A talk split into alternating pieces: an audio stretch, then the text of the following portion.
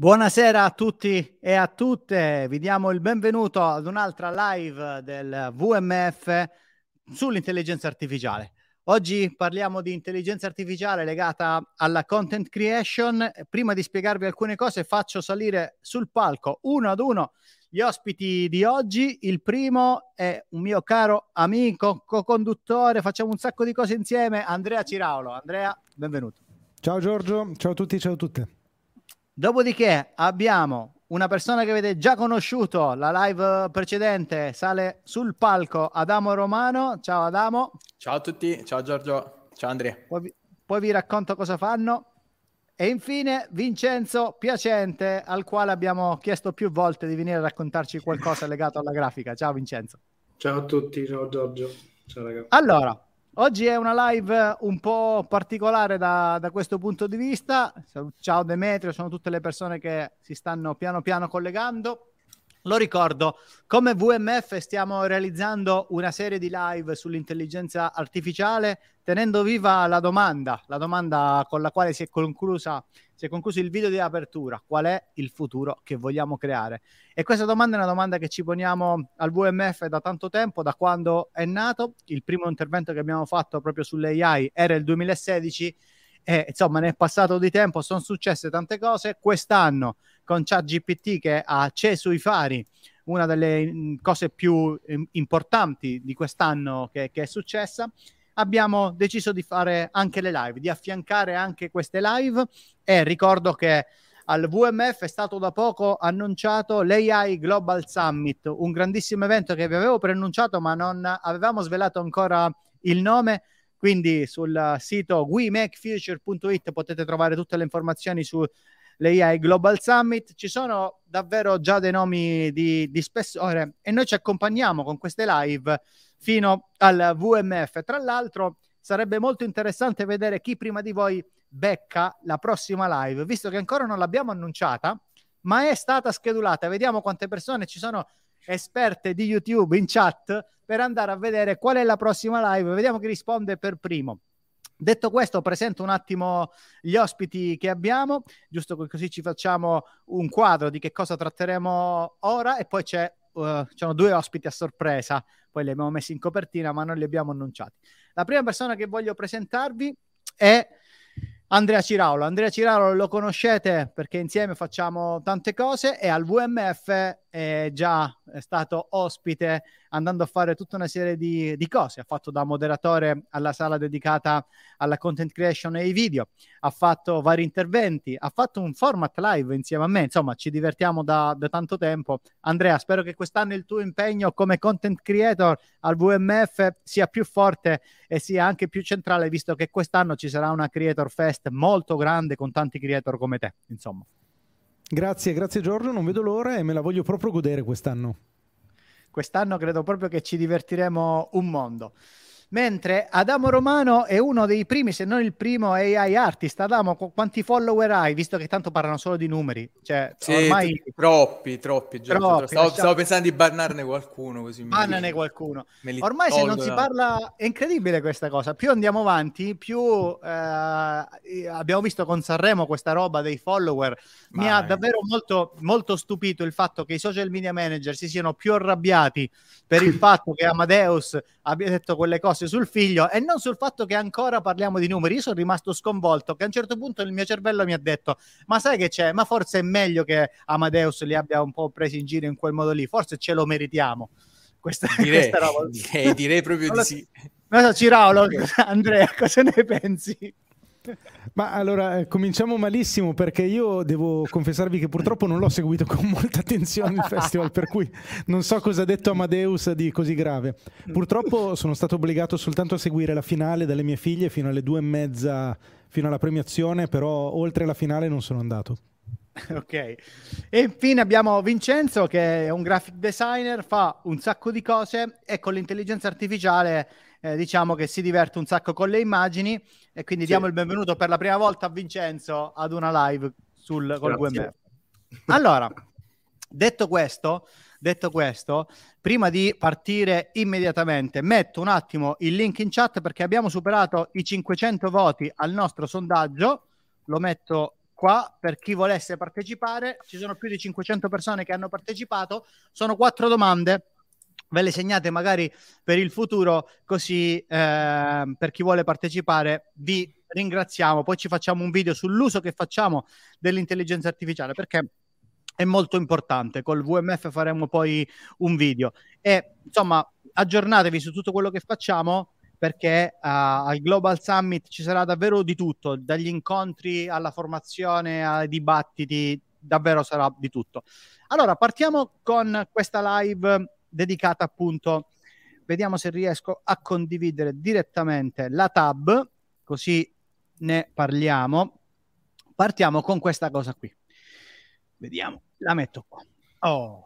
Allora, questo è il modello Ciraulo spiegato, il, il, metodo Ciraulo spiegato in un altro modo, nel senso che eh, Andrea ha tutto un suo metodo di produzione dei contenuti e, e, ne abbiamo parlato più volte in vari video. Basta che cercate su YouTube metodo Ciraulo, trovate un sacco di video. Ci sono live lunghe dove io e lui abbiamo discusso, abbiamo fatto un sacco di cose. Abbiamo spiegato come, per esempio, Andrea sceglie di pubblicare i video, come si schedola tutte le cose, eccetera, eccetera. E abbiamo affrontato ad un certo punto il processo creativo ed è da qui che io voglio partire. Quello che state vedendo è una cosa veramente molto semplice dove in sostanza viene spacchettato il processo eh, che porta poi a creare eh, un video. E questo è sostanzialmente una, una delle fasi. Prima si scrive, poi si registra, poi si monta, poi si creano le grafiche, poi si va a creare una descrizione, si schedula e poi magari c'è anche il podcast. Potete vedere dei colori che sono solo degli esempi dove lo vedete un po' rosso non è stato fatto niente, arancione è in progress, quando è verde è finito, quando è in nero non c'è. Sono delle leggende interne queste, non ci interessano tantissimo, questi sono i miei due canali e semplicemente quando è uno shorts c'è l'icona degli shorts e quando è per i canali ci sono le icone dei canali. A cosa serve questa cosa e cosa c'entra l'intelligenza artificiale con questo? E ora ne parliamo eh, con Andrea, anche con Adamo e con Vincenzo. Allora, la questione è molto semplice da questo punto di vista. Qui manca addirittura un passaggio che Ciraulo spiega benissimo, che è quello di quando ti viene un'idea, che non è che ti viene l'idea e ti metti subito a scrivere, ma ti viene un'idea e te la segni in un posto, così hai tutti i questo posto dove ti segni tutte le idee e poi nel tempo tenti di capire qual è valida. Che cos'è che fa questo processo molto interessante?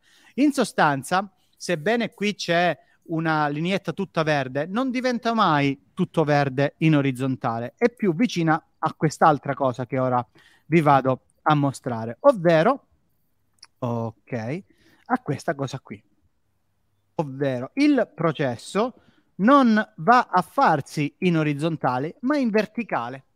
Perché questo?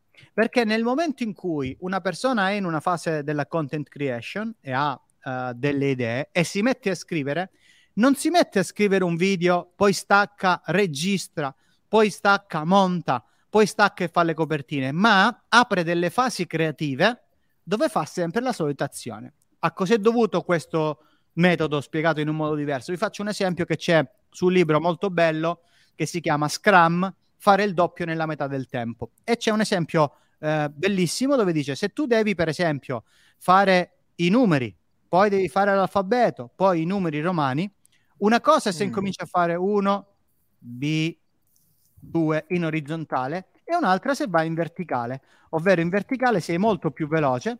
Qual è il motivo per il quale siamo veloci in verticale e non in orizzontale? perché il nostro cervello praticamente non passa da un task all'altro, ma resta spesso nello stesso task. E quindi la prima volta che noi scriviamo un video siamo lenti, ma già il secondo video che scriviamo siamo più veloci e così eh, via andare. La cosa bella accade secondo me nella registrazione.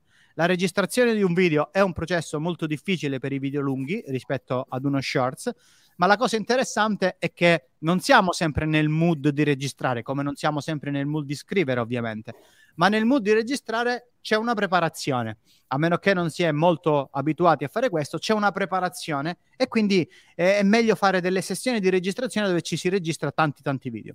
Perché questo giro lungo?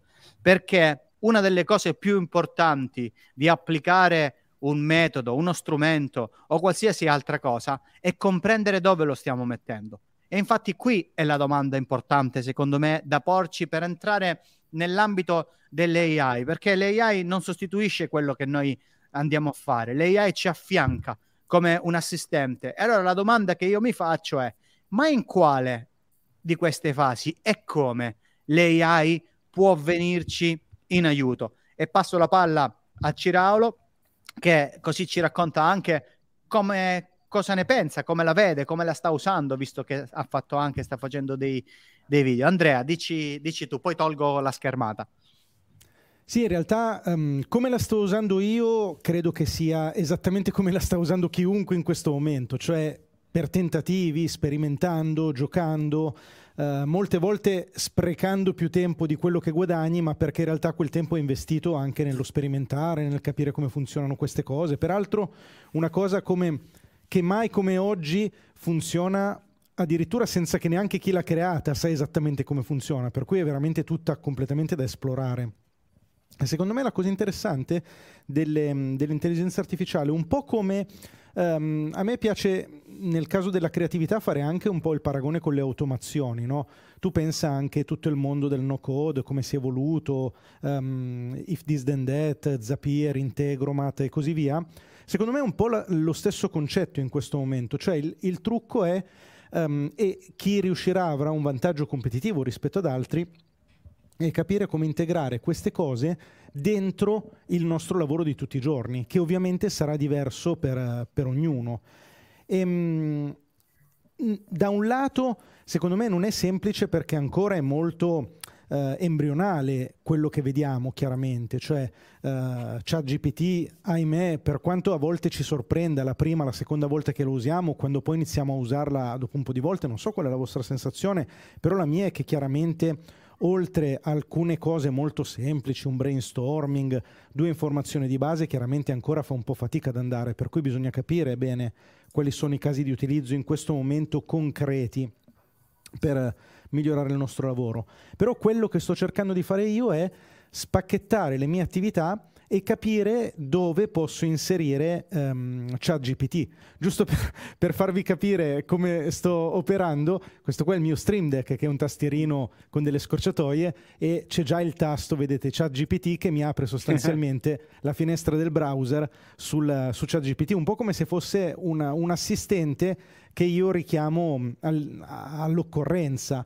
Molto onestamente, perché secondo me bisogna dirci anche questa cosa, cioè c'è anche tanto di entusiasmo nell'utilizzarla e non, non è proprio tutto oro quello che luccica, però ci sono dei casi in cui la utilizzo in maniera abbastanza concreta. Un paio di esempi molto pratici. Um, io ho delle conoscenze molto rudimentali di programmazione, JavaScript, Node.js, queste cose qua, e eh, grazie a ChatGPT sono riuscito a creare delle estensioni per Chrome, ho creato delle piccole applicazioni che poi ho messo su un server online, delle cose molto piccole che con le mie competenze per realizzarle ci avrei messo magari mesi, se non anni, grazie a questo strumento di fatto gli dicevo fammi questo, fammi quello e poi io con le mie competenze univo i vari script in funzioni e, mm, e ho creato delle cose che di fatto oltre che darmi soddisfazione mi fanno risparmiare tempo. Mia, nel mio lavoro di tutti i giorni mi vengono in mente uh, alcuni, alcune delle fasi che tu hai descritto, per esempio la parte di scrittura, sicuramente ChatGPT è interessante in, um, in fase di brainstorming. Per quanto mi riguarda, se sei competente ehm, rispetto a ciò che tratti, non va molto oltre il brainstorming. Se penso a un video, eh, ad oggi non mi è successo, ahimè, che ChatGPT mi, mi aiutasse a scrivere delle cose che poi ho davvero utilizzato, però magari che accendesse delle lampadine che poi invece sono state utili, quello certamente sì. Um, in questo momento in fase di, di, di, registrazione io non sono riuscito a trovare degli utilizzi concreti, così come in fase di montaggio, sebbene oggi si sprecano uh, gli strumenti che sono eh, che sono basati sulle intelligenze artificiali. Mi, in mente, eh, mi, vengono in mente gli strumenti che ti tagliano i silenzi in automatico, mi vengono in mente quelli per esempio che ti permettono di fare un montaggio lavorando sullo script, per cui magari tu togli una frase nella, nello script e questa ti viene tagliata anche nel video. Insomma, secondo me nella fase di montaggio ci sono già degli strumenti che sono interessanti che si possono utilizzare, copertine, credo che ne parleremo meglio dopo, ovviamente tutti gli, gli strumenti per realizzare per realizzare grafiche. Nel caso della descrizione, una, una, cosa carina che faccio, non sono certo l'unica, è una cosa molto frequente, tra l'altro l'ho trovata su un video YouTube, ma scusatemi, non ricordo più che video, credo che fosse un video in inglese, quindi penso di, um, come dire, di non ledere la paternità di, di nessun italiano rispetto a quest'idea. Una cosa che faccio con la descrizione è um, copiarmi e incollarmi tutto lo script del, del video eh, sapete che c'è la trascrizione scri- del video in YouTube, basta eh, cliccare sulla, sui tre pallini ba- sotto al video, la incollo dentro ChatGPT e, um, e chiedo di scrivermi la descrizione del video.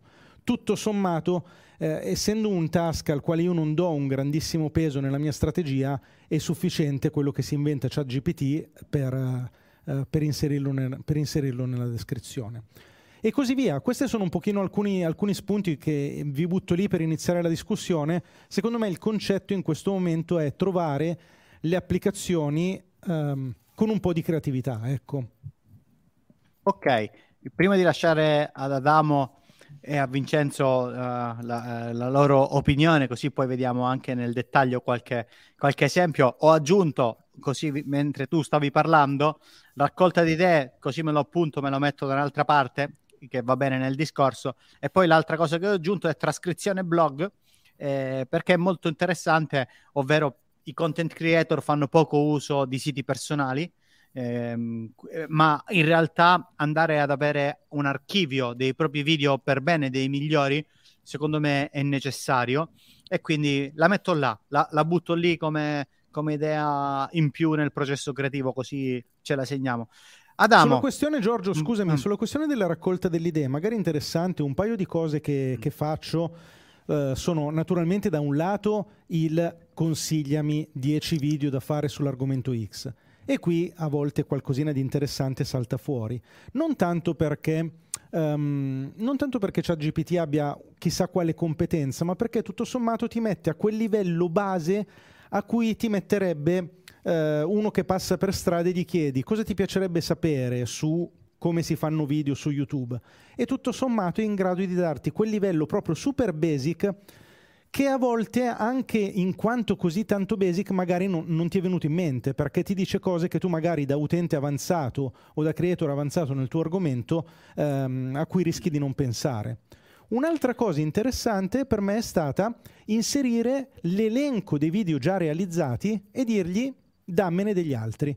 Per cui in questo caso io non gli dico di che cosa voglio parlare, ma gli dico in base ai video che ho già realizzato, um, lo posso fare sia su video, diciamo su categorie specifiche, playlist magari rispetto a una determinata categoria, oppure in generale tutti gli ultimi 50 video del mio canale e posso dirgli, senti, suggeriscimene altri 10 andando avanti su, questa, su questo genere. Questa strada. Bello. Non gli passi i titoli. Come? Gli passi i titoli. Esatto, ah, sì, copio e incollo i titoli proprio. Magari li scarico in Excel, li copio, li incollo e gliene chiedo altri. Ah, bello così. Adamo, tu che ci dici di questo discorso preambolare che hai sentito di questa... Eh, l'utilizzo creativo, come discorso eh, piccolino, insomma, l'utilizzo creativo mm-hmm. e suggeritivo di, di chat GPT, ma in generale di tutte le intelligenze artificiali generative. Eh, guarda, ti, eh, ti, dico una cosa simpaticissima che ho scoperto ieri. Sono finito per puro caso su un'applicazione che genera canzoni da zero, comprensive di testo, voce, arrangiamento. Eh, l'ho anche pubblicato sul, sul mio sul gruppo. gruppo. Sì, sì, fatti, fatti... No, no, dillo, dillo, dillo. Ah, no, figurati, non volevo approfittarne. Eh, su Fatti di AI e uh, effettivamente mh, buona parte dei commenti che sono arrivati era sì, vabbè, ma eh, insomma, il mio, il mio falegname con 3.000 lire la faceva meglio questa canzone. E il, il concetto, ma che tra l'altro è vero, figurati, il punto è che non l'ha fatta il tuo falegname, ma l'ha fatta un'intelligenza artificiale nel giro di due minuti. Eh, sono degli strumenti che per adesso hanno, possono soppiantare una, insomma, un, uh, un, aiutante, un junior o qualcosa del genere, ma eh, che ti velocizzano tantissimo il, i, i, processi di routine, quelli là faticosi, ma io lo trovo anche uh, interessante per più che lo utilizzo più che per darmi delle risposte, per aiutarmi a pormi le giuste domande. Nel senso, eh, molto spesso dei concetti che io ho eh, dati per assodato, in particolar modo dal punto di vista uh, della, della SEO, Um, glieli ripropongo, cioè gli faccio una domanda, ma quindi è vero che se, uh, ad esempio, uh, se cambio il nome dell'autore eh, è drammatico dal punto di vista SEO e faccio un discorso incrociato con ChatGPT e con un altro strumento fantastico, ne abbiamo parlato l'altra volta e ne hai parlato anche diverse volte con Alessio Pomaro, con Perplexity, che dal mio punto di vista è una, un'invenzione geniale, faccio questo controllo incrociato e mi suggerisce le, eh, delle risposte innovative a dei concetti che io reputavo ovvi. Quindi eh, serve, ver- io lo utilizzo tantissimo più che per trovare degli spunti, per distruggere delle mie credenze è, è, una tecnologia disruptive, no? Quindi tu la devi utilizzare in, nel, nel, modo corretto. E secondo me il modo corretto è quella là di, di prendere tutto il tuo edificio eh, nozionistico e vedere, scuoterlo un po' dalle fondamenta, vedere cosa resiste e cosa cade. Assolutamente, assolutamente. Ma mi fai un esempio concreto, Vai. Damo, rispetto a questa cosa che mi, che mi interessa molto personalmente? Lato SEO? Eh, Ma, rispetto uh... sì alle, alle, alla distruzione delle credenze, eccetera. Sì, assolutamente. Allora, guarda, ehm, la primissima cosa che mi viene in mente e anche la più recente in realtà, eh, sono sempre rimasto della convinzione che cambiare il nome di un autore lato SEO potesse portare implicazioni negative. E mh, aveva anche quasi confermato questa mia teoria, la, la domanda che avevo posto a ChatGPT, eh, perché eh, gliel'avevo posta nel modo sbagliato. Qua si apre un'altra parentesi, le domande bisogna farle nel modo corretto, non nel modo sbagliato, eh, in quanto avevo chiesto se io cambio il nome di un autore è un problema lato SEO? E ovviamente mi è uscito sì, dai dei segnali negativi perché questo, questo, questo e quest'altro, altri 3000 motivi. Ho specificato, guarda, il link della pagina autore è rimasto lo stesso, identico. Ciò che è cambiato è questo nome che da X è diventato Y. In questo caso l'impatto SEO è minimo se non, se non inesistente. Ho fatto una ricerca incrociata con Perplexity, sono finito su un post di John Mueller che effettivamente diceva questo, diceva guarda sì, se cambia semplicemente il nome, se magari è un nome importante cerca di cambiare eh, questo nome un po' ovunque sul web in modo tale che ci sia coerenza con le altre, eh, con le altre referenze. Okay. Questo, ma, ma, lo puoi applicare per qualsiasi campo che tu dia mm. per assodato nel insomma, la, lato SEO. Ok, eh, per tutte le persone che ci stanno seguendo, ovviamente sto salvando le domande, poi arriva un certo punto dove vi rispondiamo, quindi Federico, Dani che ci avete fatto delle domande le ho salvate e quando abbiamo un attimo abbiamo discusso tra di noi, passo alle domande, non preoccupatevi. Allora, secondo me è molto interessante. Io un uso che sto realizzando con la, con la creazione, soprattutto la scrittura dei video in fase proprio uh, di contemplazione di tutto un argomento, ma in realtà lo faccio anche con le newsletter, è quello di dargli in pasto cosa già ho creato, che secondo me è uno dei modi migliori. Gli do in pasto cosa creo e poi a un certo punto gli dico cos'è che manca. Eh, cos'è che si può migliorare? E una delle fast letter mi ha proprio sorpreso perché mi ha detto: Guarda, è, è, fatta bene, ma ti manca un esempio concreto di questa cosa che stai dicendo. In effetti mancava. Quindi, secondo me, la, Giorgio, la... sì. No, è, è, mm, ti voglio integrare con una considerazione. Eh, una cosa del genere diventa devastante fatta con i codici. Ed è vero. JavaScript cosa manca? Cioè mi ha, mi ha ottimizzato codici JavaScript o anche eh, comandi che davo in HT Access in maniera stratosferica.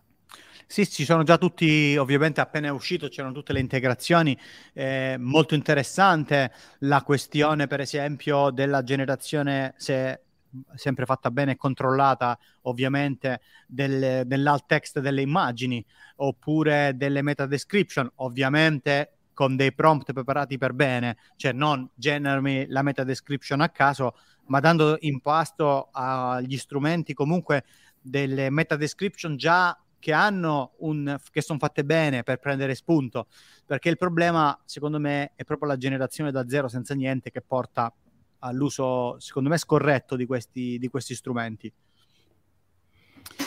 Poi allora, questa cosa qua dei prompt quando, quando, vogliamo fare una, un approfondimento vi, vi, una, vi, faccio vedere una cosa.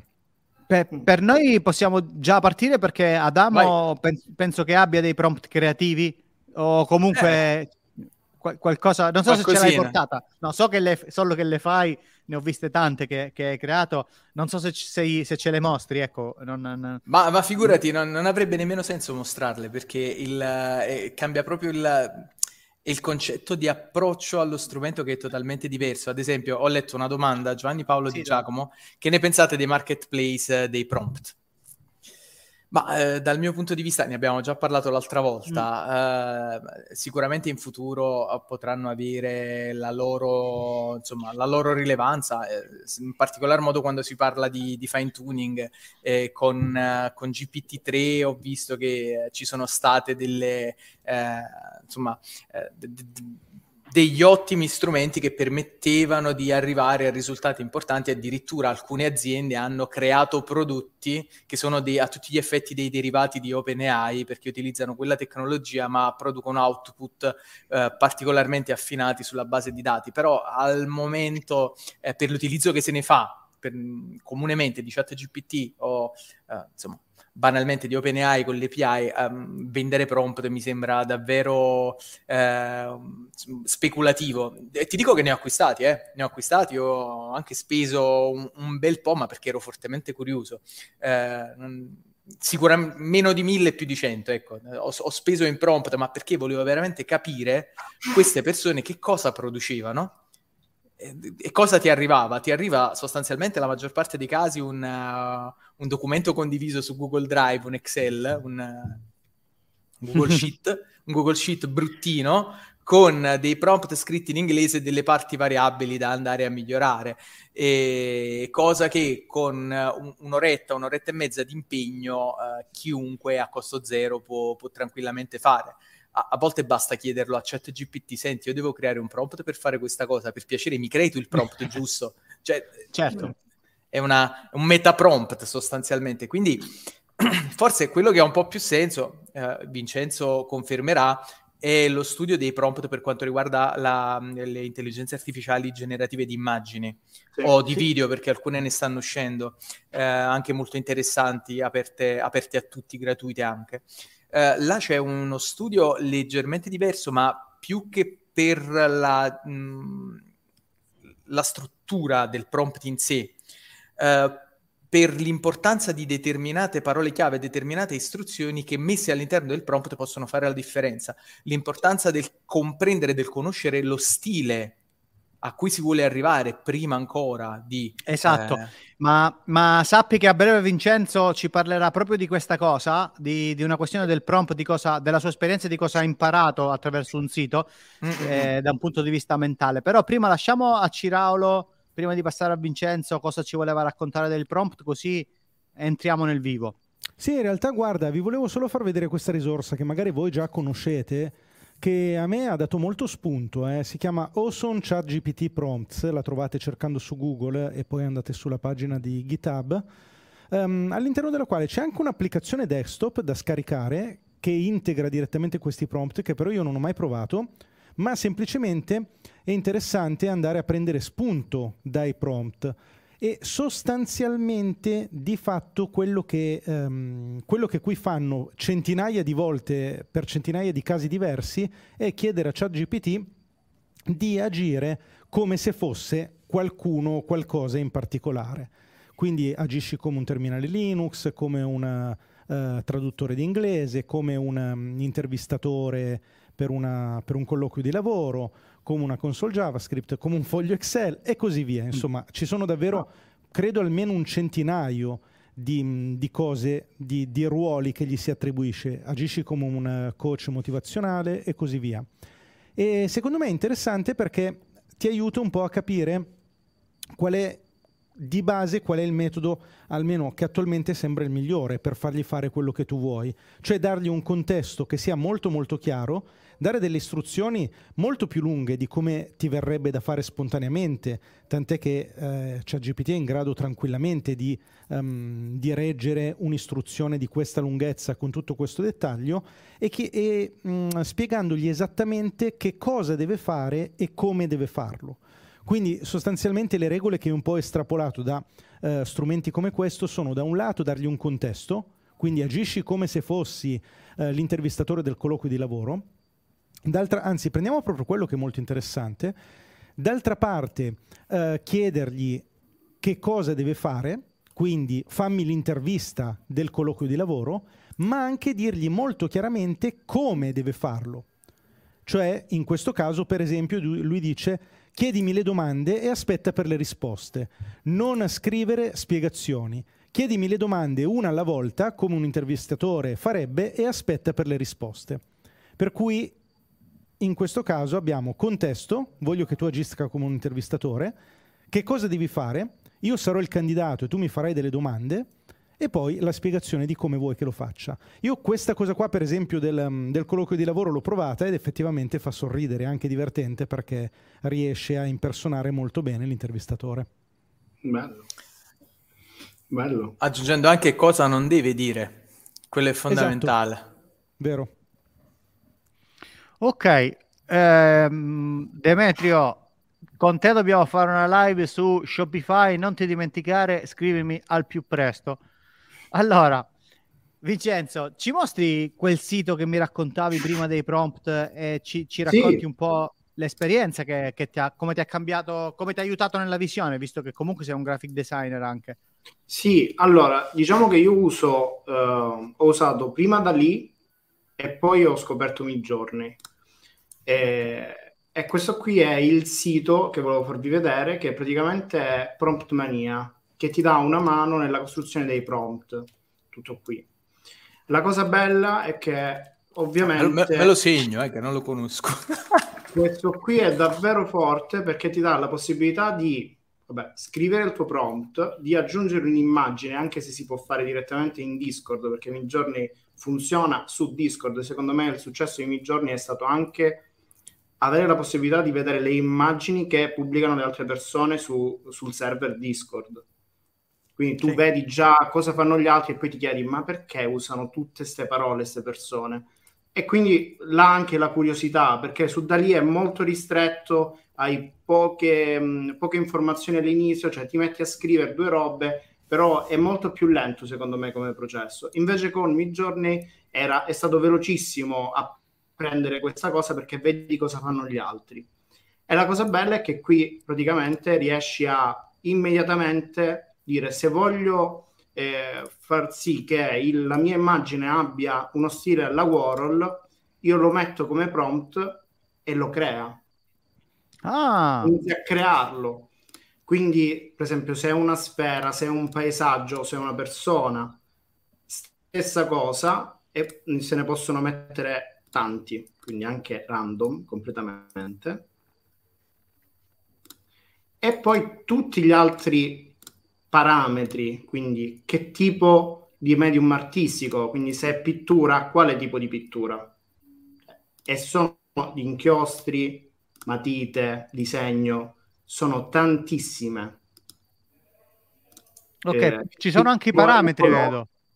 Sì, c'è l'ira di Dio. Cioè, qua sopra, se io incomincio ad aprirle tutte... Eh, cioè, che meraviglia. Questa cosa qui ti apre, il, ti apre tutto e dice ok, che cosa devo fare?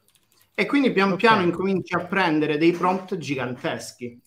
Ma perché... fatto benissimo perché se, se, utilizzi il test, ad esempio, ti, ti, toglie le impostazioni che non puoi utilizzare con la funzione test. Sì, sì fatto sì, benissimo. Sì, sono, sono, tante cosettine questo qua ti dà una mano, un sacco. Io l'ho usato un sacco nella versione 3, adesso siamo nella versione 4 di Midjourney nella versione 3 ho fatto un sacco di test per questa cosa qua e sono usciti risultati che all'epoca mi sono piaciuti tantissimo. Adesso con la versione 4 siamo a un livello ancora più alto di creazione, proprio a livello di resa d'immagine. E condivido invece stavolta perché questa qui è questa qua. Questa aspetta, aspetta, aspetta, aspetta, Prima che passi vai. al passaggio, ci, ci vai giù così lo facciamo vedere. Ci allarghi eh, la parte dei parametri perché questi sono mid journey parameters. Questo qua, vedete che sono tutti i parametri poi specifici che sono molto sì. interessanti che si possono piazzare, giusto perché le persone che ci stanno ascoltando okay. non, non, non, conoscono neanche questo dettaglio, quindi sono dei parametri sì, possiamo dare si... varie, eh, cioè possiamo dare la stilizzazione, la qualità, che tipo di qualità, quale tipo di algoritmo. Questo prompt mania funziona fino all'algoritmo fino al 3 quindi già okay. col 4 alcuni parametri, per esempio stylize, quindi la stilizzazione, arriva fino a 1000, non a 2005. Quindi se mettete un parametro, cioè se, eh, se lo inserite in giorni con la versione 4, vi dice è sbagliato, riscrivilo. Quindi là... Okay. Però funziona. Anche il video, il SID, eh, se è creativo o no, eh, no, eh, okay. per rispondere alla domanda, Midjourney non è in italiano, è solo in inglese quindi tutti i prompt devono essere scritti in inglese. Questo qua però okay. eh, io lo faccio con... Eh, penso a cosa voglio mh, fargli fare, la metto su DeepL o su Google Translate e poi da là ci lavoro. Anche su Giro via un pochettino di cose. Sì, anche c'ha GPT fa, sì. Per le illustrazioni sì, sì, è fantastico. Ok, che ci stavi raccon- per raccontare quando ti ho fermato, Vincenzo? No, è che poi praticamente unendo tutte queste mega galattica collezione di parametri, perché questa qui è una mega galattica okay. collezione di parametri, si arriva a fare aspetta, presenta spengo schermo, scusate che cambio condivido schermo, finestra a fare cose del genere. Quindi su un testo iniziale, quindi io fan di Star Trek, ho incominciato a dargli qualcosina, proprio quattro cosette, e ho incominciato a tirarmi fuori la prima immagine. Dalla seconda ho incominciato a aumentare la quantità di eh, informazioni che gli ho passato, quindi con altri personaggi bene o male ha tenuto lo stesso stile e ha incominciato a creare delle cose bellissime. Qua ho fatto una variazione al prompt, quindi gli ho detto The Android e mi ha messo il telefono. Cosa bella è stata quella, io volevo dire, vabbè, è un Android, eh? vabbè, ok. E questo qui per tutta la parte di, di creazione dell'immagine, i mashup, in una delle scorse live si diceva con eh, le intelligenze si riescono a fare facilmente dei mashup. Quindi ho fatto Doctor Who Star Trek, poi solo Doctor Who, ah ok, qua scusate, altra roba che posso cancellare, continua ad esserci, grazie. Ok. Doctor Who, poi Doctor Who Star Wars quindi mashup giganteschi di cose. E da qui, poi dopo che ho fatto Doctor Who, ho incominciato a fare una cosa strana, nel senso che è lo stesso prompt. A parità di prompt c'è una proprietà in Midjourney che è la pesantezza dell'importanza. Quindi si ha la possibilità di dire tramite questa parte qui del prompt, questa qua, quanto deve essere importante nel testo e quindi nella considerazione che deve avere l'intelligenza artificiale per generare quell'immagine, quella parte di testo. E quindi con lo stesso prompt, con importanze diverse, si hanno importanze diverse. Questo qui è lo stesso, ho fatto qualche cambiamento, però R2D2 e cambia totalmente. Stessa cosa, poi okay. qua era proprio per esasperazione, per farvi capire anche la, la parte importante che è una parola, quindi un prompt, senza virgole, con le virgole e con i separatori di importanza, dà tre risultati differenti con lo stesso rumore di base di generazione, perché Midjourney inizia da un rumore di base, quindi da quel rumore di base poi costruisce. Cioè se io adesso vi, voi mh, usando Midjourney scrivete football player come l'ho scritto io con questo SID, voi avete il mio stesso risultato. Infatti, e questo qui è dalla versione 4, dalla versione, nella versione 3 eh, non succedeva perché usavano, cioè con lo stesso SID si riusciva ad avere un risultato simile, non uguale, con la versione 4 è identico. Quindi se io adesso volessi vendere un prompt e vi do il mio SID, riuscirebbe lo, la stessa generazione, identica.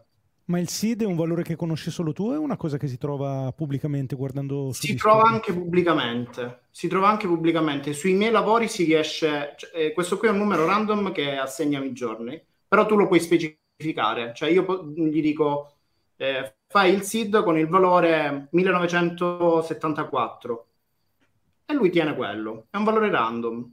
Quindi se io genero più immagini con quel valore, bene o male le, le cose che escono sono sempre simili. Più vai avanti sempre nella costruzione del prompt. Ma cioè, cioè, soltanto... hai app... Scusami, Dimmi. hai applicato anche ai video questa... No, questa, questa... no, no. no. Ah, ti, ti, manca, ti, manca, pochissimo praticamente perché ti manca l'ultimissimo passaggio, tanto ormai hai fatto il lavoro più difficile. Sì. Sì, sì, ma allora guarda, questa cosa qua del, di come io ho fatto una generazione, ci ho messo otto ore, se la apro è tantissimo, cioè sono tantissime immagini, per fare quei video che si vedono di variazione, ma per divertimento, un pomeriggio che non sapevo davvero che fare. Certo. E, come tanti, quelli di sabato che non devi lavorare. E quindi eh, ne ho fatto uno con un prompt su Geiger, che è una delle cose mm. che mi piace della, dalla versione 3 però ed è uscito fighissimo. Quello semmai lo, lo faccio vedere ma non so quanto tempo abbiamo e questo qui è per dire con lo stesso prompt con importanze diverse escono risultati totalmente diversi. Quindi dando importanza 7 eh, al giocatore rispetto che alla palla che invece è 1 quando è con due puntini e basta quindi con due e funziona in modo differente. Quindi sono stesso testo, importanze diverse. Mm. Escono 4-8 immagini differenti. Sì, Vincenzo si occupa anche di questo. Sì, mi occupo di grafica per siti web, lì è la, è la, parte che è più importante. Ok, ok. Okay. E questo qui è una parte perché poi, e questo qui vado velocissimo, i text prompt vai, vai. non devono essere con il testo, possono essere anche emoji. Ah, questa non la, non la sapevo io. Questa cosa qua è strana, però funziona. Cioè, perché io ho messo emoji a caso, ho detto vabbè, vediamo che succede. Ed è uscito questo più altre robe che non ho messo, però era divertente perché c'era una giraffa con gli occhiali da sole. Mi sono dimenticato. Devo mettere. E poi unendole con la funzione blend, perché è una delle funzioni, perché noi pensiamo che Midjourney funzioni soltanto col testo. Invece funziona anche con eh, la fusione di immagini, perché tu lo puoi dare come riferimento e a un prompt testuale, quindi parti da questo, fai un testo e modificalo. Mm. E, ehm, però si possono anche unire da 1 a 5 immagini ed è una cosa mm, molto molto interessante okay. e il mio primo test è stato questo vai No, intanto sì. dicevo che Alessio Pomaro ha risposto alla domanda: è possibile caricare una mia immagine scontornata e fare in modo che Mid Journey la ambienti in uno sfondo senza che la mia foto sia alterata? E Alessio no. ha risposto: sì. sì e, e, e, io ni in realtà ho provato qualche difficoltà, no, però se Alessio credo. sa come fare, se Alessio, Alessio sa come fare. Io l'ho provato Alessio... con me stesso, l'ho provato con una mia foto, con quella che ho su LinkedIn, che è con uno sfondo molto scuro io ho pensato altre robe e no. Alessio lo sa che se, che se, vuole entrare anche solo in collegamento tre secondi sì. per dirci come ha fatto e riuscire sì, lo può fare benissimo. e questo qua è, il, è l'esempio della fusione blend, cioè cinque immagini totalmente diverse che si uniscono e creano altri ambienti e mondi visuali totalmente, totalmente diversi. E la cosa bella è che tu continui, quindi il processo di creazione par- di cui parlavate prima, quindi essere verticali, è quello che bene o male succede. Quindi da qui io poi ho creato altre mille. Scusa che ti ho tolto. No, no, no, sereno. Vai. Ho creato altre mille immagini perché da questo ne ho che... sono andato a creare altri prompt testuali, sempre con le potenze, quindi con le forze, con i pesi altri test su prompt. Questa qui è un'immagine generata da un blend. Ho preso questa qui che è da text, quindi da un prompt testuale, unita in blend, primo risultato, quindi eh, la massima qualità, unita con un altro risultato a massima qualità, esce fuori questa. Altro blend di vecchi di vecchie prove fatte con la versione 3 di un prompt testuale unite que- al risultato tira fuori altra roba ancora. E il risultato è bellissimo. E tu continui. Cioè io questa cosa io non riesco a fermarmi. Infatti mi devo obbligare a lavorare cioè a lavorarci di sera perché sennò io poi non lavoro. E qual è il problema di giorni io non mi blocco. E questa certo. cosa continua all'infinito cioè, potenzialmente, io ne ho fatto da, da, una immagine in blend continuo. La cosa bella del blend è che comunque hanno bene o male tutti questa luce, questa verticalità, perché l'ha presa una volta e continua il fumo, le e questa cosa continua all'infinito, perché tu da un blend puoi aggiungere ancora altra roba e continua a darti nuovi risultati.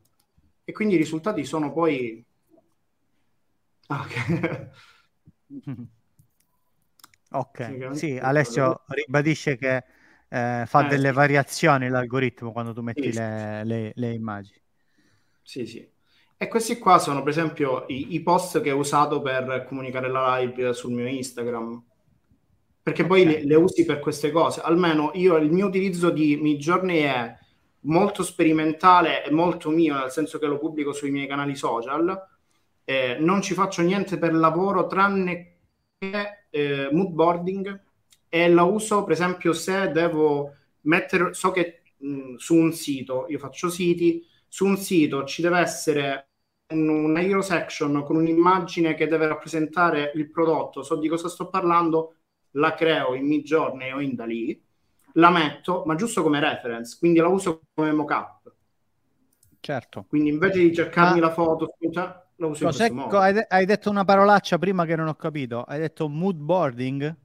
Sì, mood boarding. Che, che cosa, si- cosa, significa? No, nel no, senso so... che se io devo dare dei, dei, riferimenti a un cliente su come penso che esca il sito o su okay. una, proprio un'ambientazione visuale, come deve essere, quali sono i riferimenti che devo, devo prendere, prima io mi facevo le ricerche su Google, le montavo su un programmino come questo e spiegavo al cliente bene o male quali elementi di una foto, quali elementi di, un, di una grafica mi piacevano e che potevano entrare a far parte del suo set di immagini o comunque okay. di valori a livello di, di visual. Con Midjourney o da lì diventa molto più semplice perché riesco a scrivere un sacco di roba, a farla generare e poi di là a lavorarci un pochettino.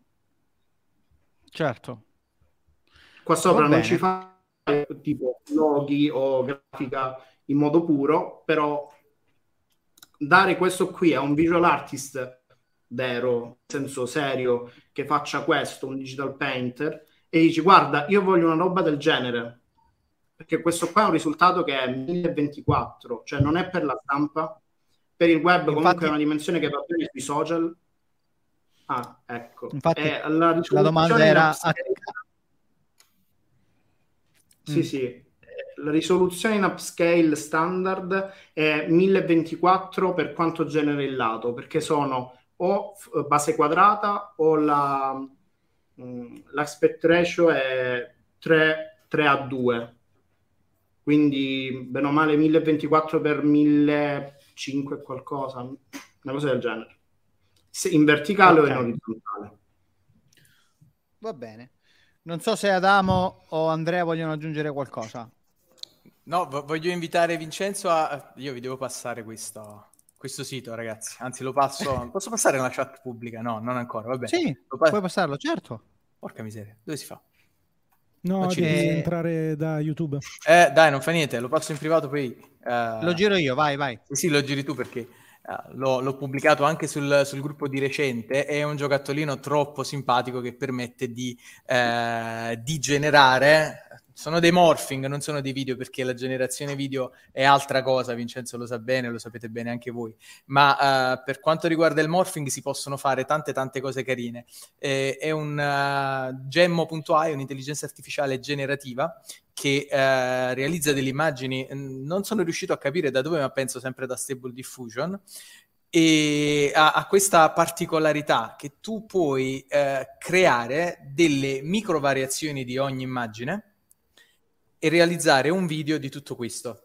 E i, risultati sono, sono, sono spettacolari, sono, sono bellissimi. Eh, se posso condividere, ve ne faccio vedere qualcuno. Insomma, Puoi fare quello che vuoi. Condividi schermo, vediamo. Eh, quale schermo condivide che ho due monitor? Vediamo un po'. Eccolo qua. Perfetto, condividi. Eccolo qua. Questo è arrivato. Con una velocità, questi sono fatti dal cellulare, ragazzi, eh, mentre ero in treno.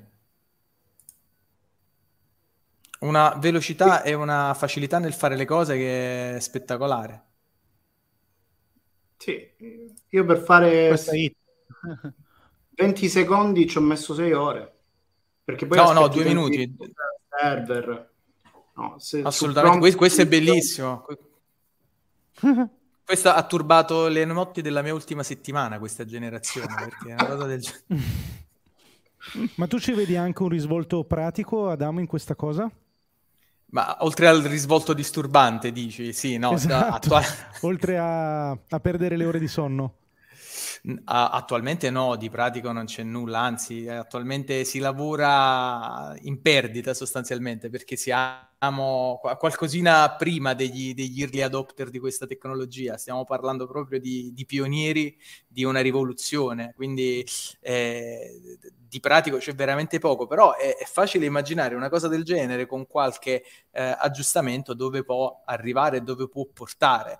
Eh, soprattutto se uno al posto di perderci 5 minuti ci perde magari 5 giorni nel creare una cosa del genere, può venire fuori una, un video per YouTube di una favola per bambini, una favola della buonanotte. No- non così perché vuoi male a tuo figlio se gli fai vedere questa cosa, però eh, insomma qualcosa di, eh, di più ecco, rassicurante sicuramente può venire una cosa molto bella e magari fai, fai narrare il tutto da- dalla voce di Marf AI che è il- l'intelligenza artificiale generatrice, la migliore attualmente, penso, per la generazione eh, di voci da text to speech. E niente, si fanno, si fanno delle cose molto molto interessanti. Questo è quello di prima. Questo è stupendo perché dai cerchi si arriva alle facce, è una cosa bellissima. Come si toglie la condivisione dello schermo? Così, Così. facilissimo. che cosa bella. Senza chiedere Andrea, nemmeno a chat GPT, guarda. Non so perché, ma mh, cioè, tra il milione di usi che si possono fare di queste cose in questo momento, non chiedetemi il motivo per cui è così macabro quello che sto per dire, ma a me viene in mente tutta la parte di gestione del lutto. Pensate anche solo al prendere, al prendere le foto delle persone mancate, a quante cose. Sicur- già in realtà delle cose esistono in questa, in questa direzione, però pensate quante cose potranno fare e di conseguenza anche vendere in questi casi. Sì, sì, sicuramente. La, la questione che secondo me dobbiamo inquadrare è che siamo agli...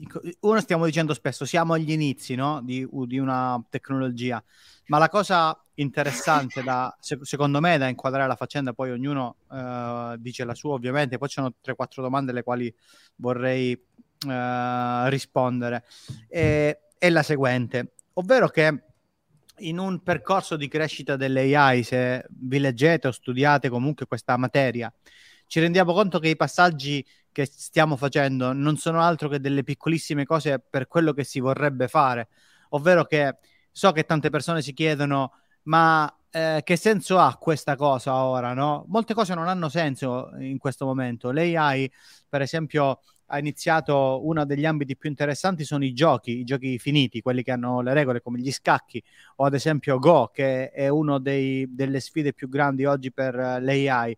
Ma non è che lo fanno perché vogliono giocare ai giochi, cioè eh, non è quello l'obiettivo. Noi confondiamo sempre queste cose con poi quello che può essere un lungo periodo. Il, il, settore dei giochi è un settore di allenamento e di sfida e di evoluzione di un qualcosa che può arrivare fuori dal mondo dei giochi, come nel mondo reale, come le macchine guida autonoma che oggi vediamo, eh, che erano impensabili anche solo fino a 15 anni fa. Quindi, quando guardiamo qualcosa sul contenuto, non dico che è un po' la stessa cosa il parallelismo tra usare le AI per i giochi e portarla nel mondo reale, però eh, siamo lì, cioè stiamo osservando una tecnologia all'embrione dove dal mio punto di vista l'applicazione non sarà prettamente in questa cosa, ma sarà in tanti altri ambiti che possiamo andare a verificare. Però perché questo? Perché ovviamente la domanda in questo momento è, vabbè, ma ora che ce ne facciamo, no? Eh, visto che ci sono miliardi di persone, che la, milioni di persone che la stanno utilizzando, ma la stanno utilizzando per curiosità, a parte le persone più tecniche, no? Eh, a parte le, ehm, le questioni più, più sfidanti per persone che la usano ad un altro livello, tutti gli altri la stanno usando per gioco ok? E, e quindi do- che cosa ce ne facciamo oggi? Oggi ce ne facciamo poco, oggi ne facciamo poco, ma la gittata è molto più ampia di quello che ci possiamo fare oggi, secondo il mio punto di vista. È un'evoluzione che dobbiamo capire come verrà incasellata, secondo me. È anche vero, Giorgio, che in mezzo a queste tantissime persone che stanno usando questi strumenti per gioco, secondo me ce ne saranno pochissimi che già oggi si inventeranno delle cose probabilmente molto creative che renderanno utile anche remunerative queste, questo utilizzo già attuale. Saranno poche persone, però io credo che ci saranno. Eh. Andre, stanno già adesso utilizzando ChatGPT e Midjourney per creare i players handbook di D&D che insomma è un bel business quello, quindi davvero eh, gli hanno stravolto il lavoro ai creatori di questi libri perché ci vogliono ci, ci, vorrà la metà della metà della metà del tempo e delle risorse al posto di pagare un illustratore visto che la maggior parte delle cose che si fanno in questi handbook sono insomma immagini esatto. statiche e quant'altro e qualche master secondo me utilizza anche ChatGPT per, uh, per generare le storie per immaginare contesti Guarda, e variabili a me degli amici chiedono i personaggi, mi hanno chiesto i personaggi per delle sessioni di D&D.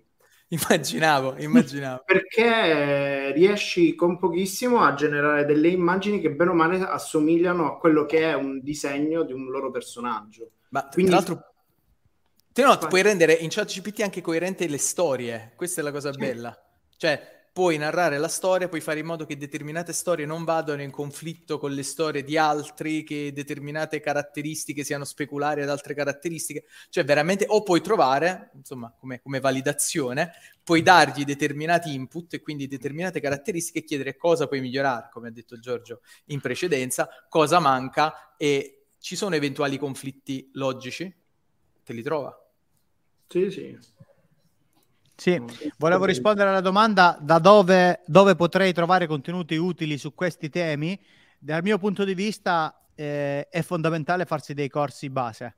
Eh, io ci tengo tanto a dire questa cosa perché la maggior parte delle persone che si stanno approcciando all'intelligenza artificiale non hanno la minima idea dei termini, di cosa significa, ehm, di quelli che sono gli sviluppi e questo porta ad un problema gigantesco, utilizzare un qualcosa senza comprenderlo, che è un problema veramente gigante, che è il grosso problema di oggi ed è per questo che io dico che OpenAI sono stati degli irresponsabili, a differenza di altre, di altre realtà. Meta, ad esempio, eh, aveva rilasciato un sistema simile a ChatGPT addirittura ancora più ristretto e dopo un paio di settimane lo hanno ritirato perché eh, effettivamente aveva, dava, degli, dava, delle risposte errate e ha detto che non è, eh, è, è responsabile, non è appunto responsabile lasciare un sistema del genere pubblico. E ha rilasciato comunque i sorgenti, cioè se uno vuole se lo può ricreare, ma una cosa è una persona o un ente che si porta dentro uno strumento del genere e lo studia e un'altra è farlo usare pubblicamente a tante persone perché poi il rischio più grande non è ormai un rischio mandato di fatto, lo usiamo e non sappiamo cosa stiamo utilizzando. Questo porta dei bias importantissimi ne- nell'utilizzo di- e nell'approccio all'AI che potrebbe fare dei danni davvero importanti all'AI stessa e, e alle AI generativa. Quindi, Sì, insomma, pensi- fatevi dei corsi base. Pensa alla questione di Stack Overflow, Giorgio. Eh, sì, sì, eh, insomma, Mi hai fatto, mi hai fatto venire in mente quello. Eh, sì, sì, è, è- è un grosso, è un grosso rischio, è un grosso problema ad oggi, quindi io a tutte le persone che mi consegnano, che mi, mi chiedono dove inizio per imparare a usare uno strumento, no, no, no, no, calma, prima dello strumento conosci quello che stai facendo, perché molti non sanno che c'ha GPT e la probabilità statistica che una parola sia dopo l'altra, e quindi gli fanno domande quanto fa 2 più 2. Cioè, voglio dire, è- è- è una cosa stupida da- d- però pensa che danno può fare questa piccola cosa su, grandi, su, grande, su una grande scala e infatti ci sono persone che si affidano a ChatGPT pensando che risponda davvero alle domande, per esempio, e, e questo è, è un tema secondo me. Un'inform- Va bene. Mm. No, Vai, vai. Un sacco di informazioni. Allora, praticamente prima leggevo in chat, c'è, hanno scritto, ma eh, ha corretto il codice in JavaScript? Eh, sì, ChatGPT corregge JavaScript serenamente. Io scrivo, ho fatto scrivere in PHP delle funzioni per WordPress e ACF in modo che funzionano. Cioè, cose che potevo scrivere io, farmi scrivere dal dev, lui le ha scritte, ci ha messo poco, funzionano.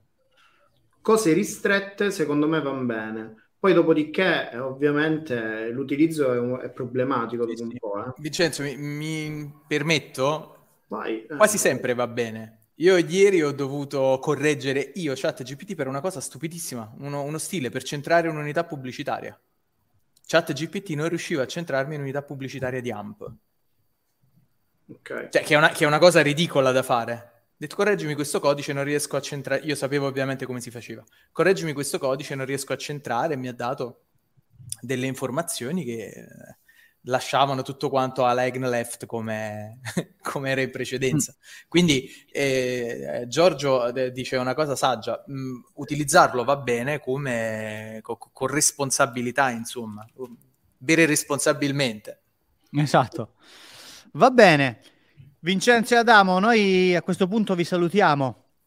Vi salutiamo e vi ringraziamo per essere stati con noi questa oretta e quando volete insomma condividere stato- con noi qualcosa siamo sempre qua.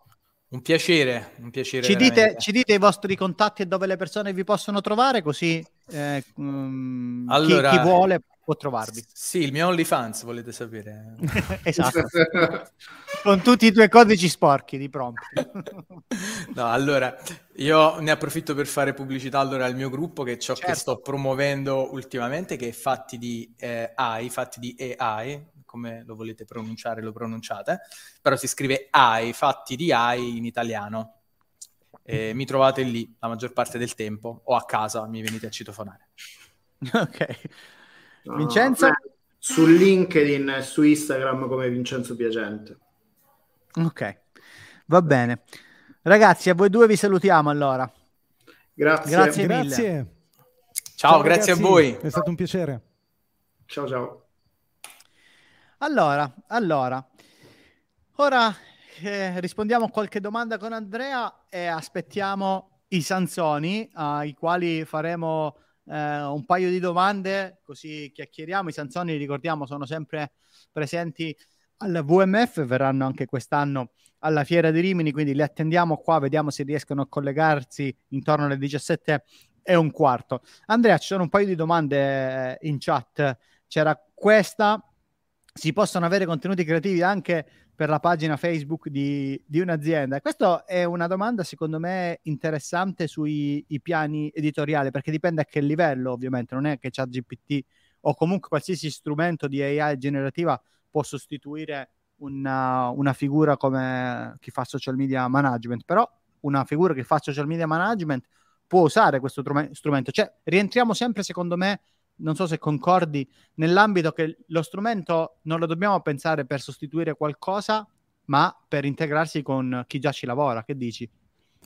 Sì, secondo me sì, è un po' un'espansione di- del nostro cervello in questo momento che ci permette di fare più velocemente delle cose. Ehm, se mai, se proprio vogliamo ragionare nell'ottica della sostituzione, io penso che possa sostituire lo stagista, quello proprio alle super super prime armi, cioè quello che tu gli dai una cosa, magari quello proprio della scuola superiore, no? che tu gli dai da fare una cosa, però poi inevitabilmente la devi controllare, allora risparmi proprio il tempo materiale magari di scrivere un lungo testo, però devi mettere in conto poi di impiegare quel testo, quel tempo nella correzione, magari. Um, esatto, che c'è, da dire, che c'è da dire che tra l'altro non prendi lo stagista per quello. Esatto, esatto. Cioè, quindi, quindi cioè, stia, stiamo... Guarda, io ho fatto degli mm. esperimenti. Per esempio, ti posso citare alcuni esperimenti che ho fatto al di là delle, di alcune descrizioni dei video che sto scrivendo, ma lì sai che cosa? Ecco, allora ChatGPT secondo me va molto bene per quei testi che ci devono essere, ma che sono un po' riempitivi, cioè che poi di fatto non legge quasi nessuno, cioè le descrizioni dei video di YouTube, chi se le legge? Pochissime persone, magari vanno a prendere qualche link che gli serve, ma non si leggono la descrizione del video perché si guardano il video. Allora, secondo me, per quei testi che tutto sommato sul web purtroppo ci sono, sono dei testi riempitivi che è difficile che non ci siano, e allora una roba come ChatGPT funziona molto bene. Eh, se però io nella mia pagina Facebook ci voglio scrivere dei contenuti che, mm, che diano del valore alle persone, che, che insegnino, che spieghino, che dicano qualcosa alle persone, allora inevitabilmente, ma insomma non è che sia una sorpresa, è ovvio che sia così, è così embrionale che siamo ancora un po' indietro. Eh, sì, sì, sì, Io l'esperimento senza... che ho fatto, ti volevo dire, è Vai. stato quello di fargli rispondere ad alcune mail. Cioè io okay. ho provato, uh, a volte succede, succederà anche a te, magari quando ricevi quelle mail, boh, voglio dirlo senza, cioè, senza parere giudicante, però magari ti rendi conto che la persona dall'altra parte non è proprio completamente orientata nel tempo e nello spazio e quando hai un po' di visibilità succede a volte di ricevere delle mail magari molto confuse. Io ho voluto sperimentare il far rispondere a ChatGPT senza modificare la risposta. Ah. Quindi magari mi si chiedevano delle cose piuttosto tecniche in cui si dice, che ne so io, come fai quella cosa con Telegram, come fai quella cosa con la webcam, provare a far rispondere a ChatGPT e ti dico la verità, la sensazione è stata comunque di una discreta soddisfazione dall'altra parte. Parlavamo, cioè quella persona avrebbe fatto prima chiederlo direttamente a ChatGPT perché parliamo di persone che comunque su quella cosa che mi hanno chiesto sono, avevano delle conoscenze così tanto rudimentali che ChatGPT è più che sufficiente. Certo. Eh, rispondo a un paio di domande al, al volo. Innanzitutto a questa, che il, il, lavoro umano non sarà sostituito da questa tecnologia, secondo me, è una cosa personale, molti e persone molto più esperte di me dicono il contrario. E, ehm, secondo me, io consiglio di, di, andare, ehm, di andare a leggere un libro che si chiama Intelligenza Artificiale una guida per le persone, anzi vi trovo, vi trovo direttamente la, l'autrice, così vi, vi, porto direttamente nella, nel suo libro, Intelligenza Artificiale. Artificiale, in questo momento ho difficoltà a scrivere. Eccola qua, Una guida per esseri umani pensanti di Melanie Mitchell. È un libro molto interessante. E diciamo che non è che ti fa, chi, chi sta, ti fa che cosa, ma ti centra un attimo dove siamo e, e, e da dove veniamo e questo terrore ti diminuisce perché ad oggi è una completa non conoscenza di come funziona l'AI generativa in questo caso, perché stiamo parlando di AI generativa, che ci porta ad avere, secondo me, eh, paura. E quindi Federico ti consiglio questa cosa qui. E a Sara invece, che chiede cosa significa la probabilità che una parola venga in successione dopo un'altra, consiglio questo di Pomaro, di Alessio Pomaro, eh, ChatGPT e GPT-3 algoritmi generativi, loro non sanno la risposta, cioè non c'è nessuna conoscenza da questo punto di vista, non imparano nulla tra l'altro questi sistemi, imparano come noi usiamo le parole, è un calcolo statistico, non sanno assolutamente nulla. E tra l'altro la maggior parte, tutte in realtà, i modelli di AI, eh, almeno di quelli che ho letto, poi magari negli ultimi mesi sono uscite cose di questo tipo, non trasferiscono, che è uno dei campi più interessanti, cosa hanno imparato in un contesto, in un altro contesto. Cioè, se sanno giocare a scacchi e li porti a giocare a dama eh, non ce la fanno. Cioè, eh, è... Quindi siamo davvero, noi usiamo quello che viene chiamato da Daniel Dennett l'atteggiamento intenzionale. Vediamo una calcolatrice e, sembra, e sembra che la calcolatrice sappia fare i calcoli, ma non li sa fare. Noi usiamo questo tipo di atteggiamento, purtroppo che secondo me è sbagliato. E per rispondere eh, a Federico anche su questa domanda, eh, per fare eh, ricerche di mercato e buyer personas, come VMF, noi stiamo per fare un evento privato a, a Bologna, nella sede di Sercion, dove ci sarà anche la questione, ehm, la questione della, proprio di questa che stai parlando, dell'analisi di mercato e delle buyer personas. Sarà un evento avanzato, nel senso che si entrerà nel vivo di queste materie, lo dico a tutti, a breve lo lanciamo, eh, ci sarà anche Andrea, lo faremo il 4 di aprile, appena, appena avremo le informazioni ve le, ve le daremo. Se non imparano come fanno a essere intelligenti. Eh, sì, eh, Ma in realtà eh, sai eh, cosa? Qui eh, Giorgio c'è un equivoco, secondo me. Fabio cade in un equivoco molto comune. I- intelligenza artificiale è come dire eh, latte di cocco. Cioè non è che il cocco tu lo mungi e quindi crei il latte, fai il latte, il latte lo fa la mucca. Chiami latte di cocco una cosa che assomiglia al latte perché ha delle caratteristiche simili al latte. E la stessa cosa, cioè è bianco e liquido. E la stessa cosa vale per l'intelligenza artificiale, cioè non è che sia un'intelligenza che eh, assomiglia a quella umana, ma non, non, è neanche lontanamente paragonabile. La chiamiamo intelligenza artificiale perché ha alcune caratteristiche specifiche che la rendono simile per qualche cosa a quella umana, ma è molto lontana dall'esserlo. Sì, sì, sì. Consiglio quel libro perché è veramente No, no, Fabio si era capito che era una battuta. Andrea, Andrea l'aveva capito, stava approfondendo il discorso anche perché è un certo. tema molto delicato questo. Eh, Giovanni se, mh, se, suggerisce anche Scary Mars che io non ho letto eh, e quindi mh, lo, lo, andrò a leggere. Il libro della Mitchell è veramente un libro secondo me che vale la pena di leggere oggi e varrà la pena di leggere per tanti anni.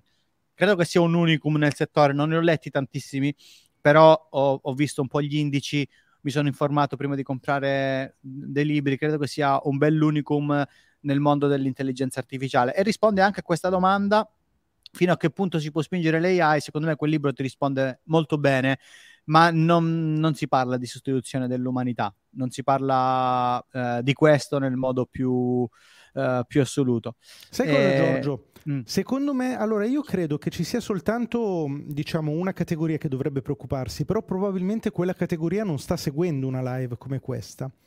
Cioè, se io sto oggi basando eh, il pagare le bollette su dei compiti che sono prettamente intellettuali, ma sono completamente ripetitivi e totalmente privi di mh, mm, creatività, mi viene in mente, ma per banalizzare all'estremo, che ne so io, se io faccio il, lo scrittore di testi su Fiverr, sto generalizzando e banalizzando, eh, non, non, prendetevela nel, nel personale, nel dettaglio, è probabile che effettivamente io eh, nel, nel futuro immediato vedrò dei grossi cambiamenti nella mia vita lavorativa, ma è un po' come eh, non lo so io, oggi nessuno si preoccupa più delle centinaia di migliaia di spazzacamini che hanno perso il lavoro quando hanno inventato i termosifoni.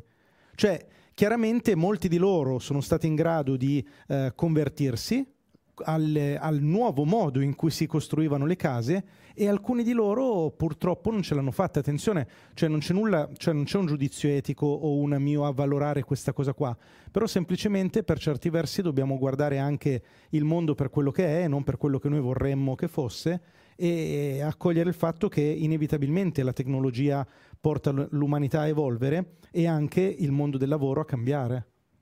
Certo, e poi l'altra considerazione che faceva sui giornalisti, ad esempio, è una cosa molto interessante. Per, ehm, ci sono vari esempi da questo punto di vista. L'esempio negativo è quello di Cinet, che ha scritto per tre mesi articoli con l'intelligenza artificiale e basta. Dopo tre mesi è stata citata in giudizio perché c'erano dei plagi ed era pieno di errori.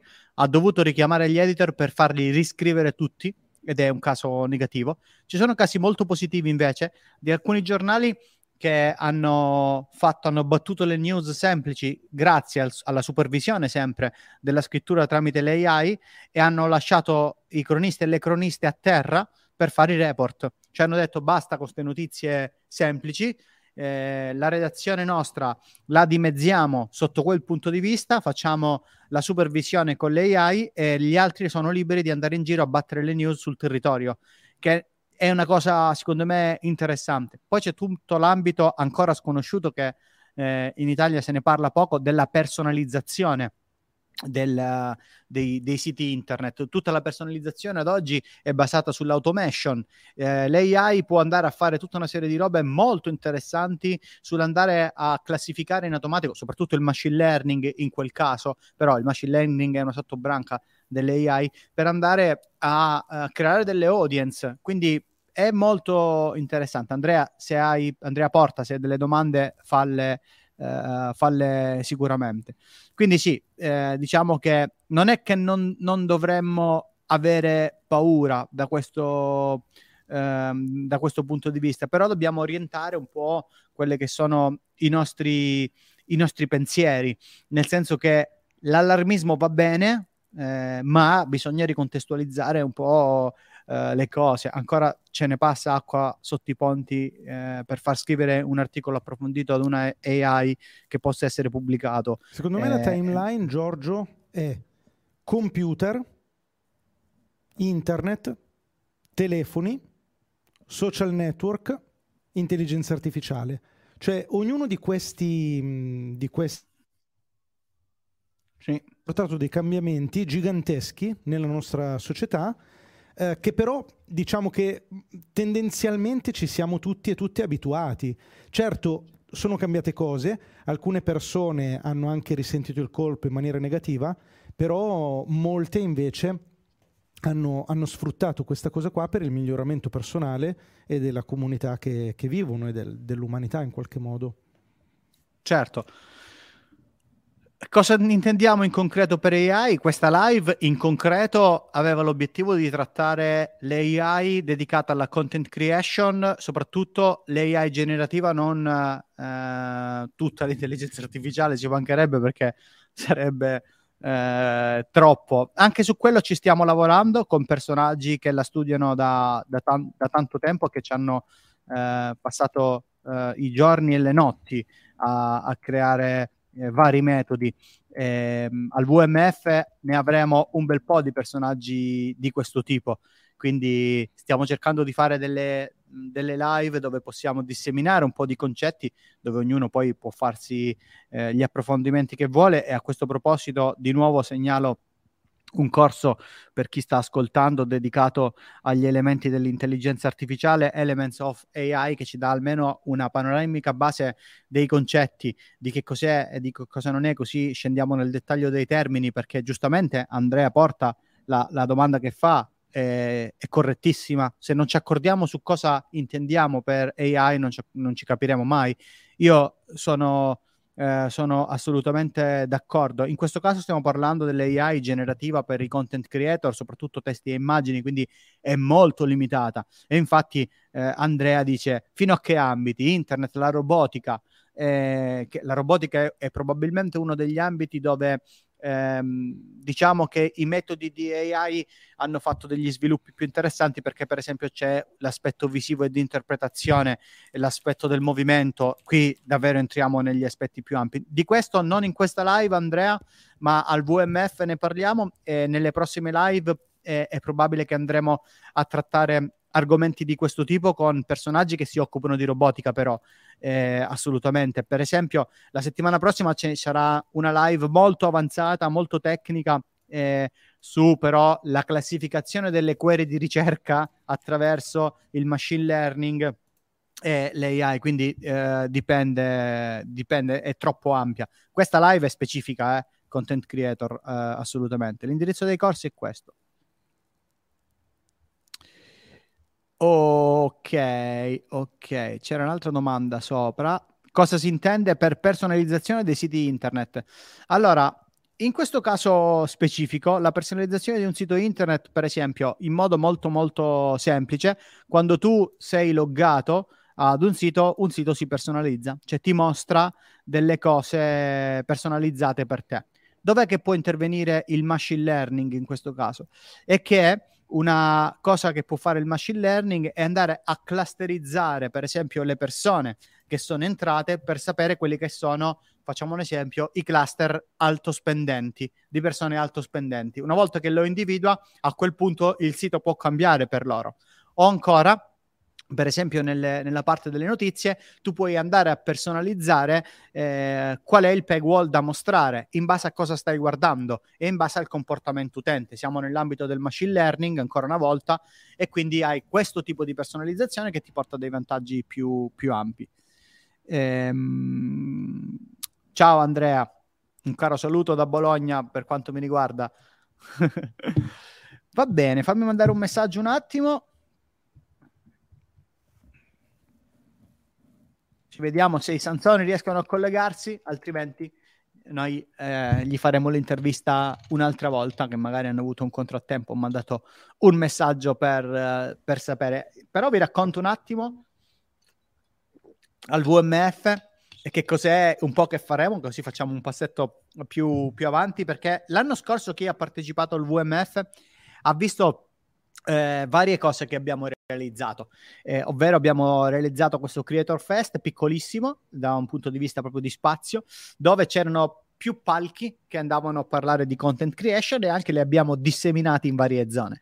Il VMF è dal 2015 che tratta il mondo dei content creator in modo ufficiale eh, all'evento andando a fare delle lezioni proprio specifiche, delle sale specifiche, cosa che in Italia non abbiamo visto eh, solo, l'abbiamo visto solo dal 2020 dopo la pandemia, altrimenti non l'avremmo visto per un, per un po' negli eventi classici. Noi lo facciamo dal 2015 e una delle prime, eh, delle prime sale è stata con, c'era Andrea Baglio, c'era Liuzzo, c'era Breaking Eater, Alessandro Masala, eh, Sofia Viscardi, Daniele Dosommetter, insomma, eh, proprio creator già allora di grande spessore e che oggi hanno fatto un percorso. E negli anni abbiamo evoluto quelle che sono, che sono le loro, insomma, le evoluzioni classiche. L'anno scorso, per la prima volta, abbiamo fatto il Creator Live, un format molto interessante eh, che univa quelle che sono le, le, live classiche che fa un content creator come le stiamo facendo noi, però col pubblico.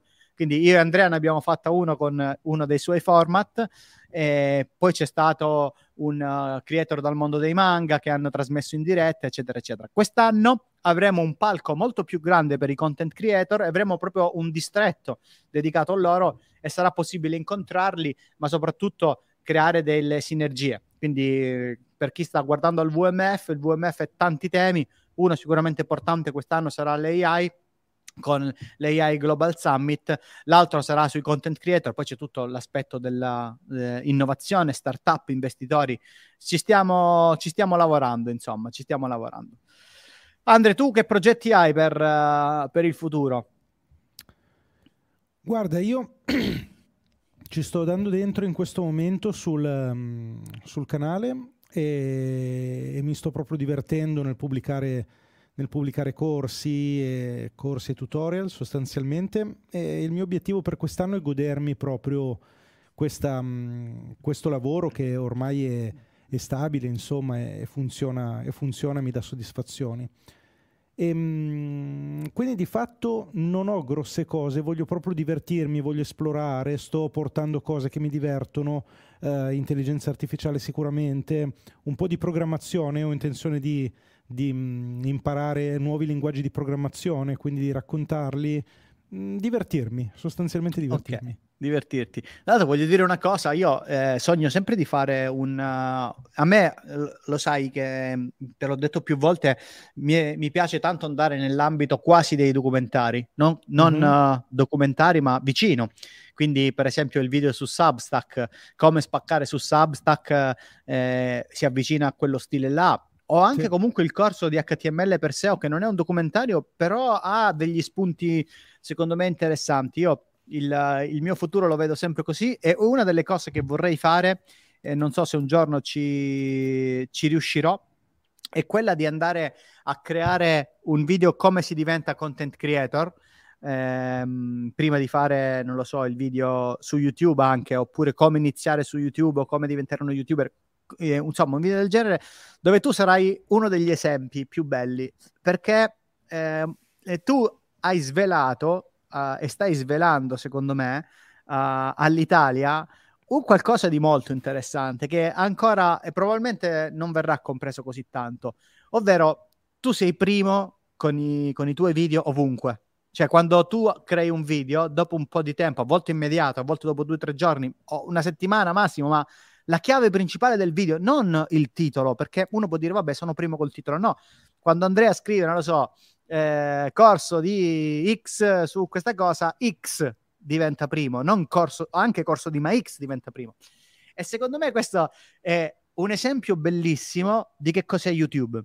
Eh, ed, è, ed, è, davvero una cosa molto specifica, ovvero, eh, secondo me non lo, non lo capisco, non l'hanno capito in pochi, ovvero YouTube è un grandissimo ambiente sociale dove l'obiettivo è quello di creare audience per, per YouTube.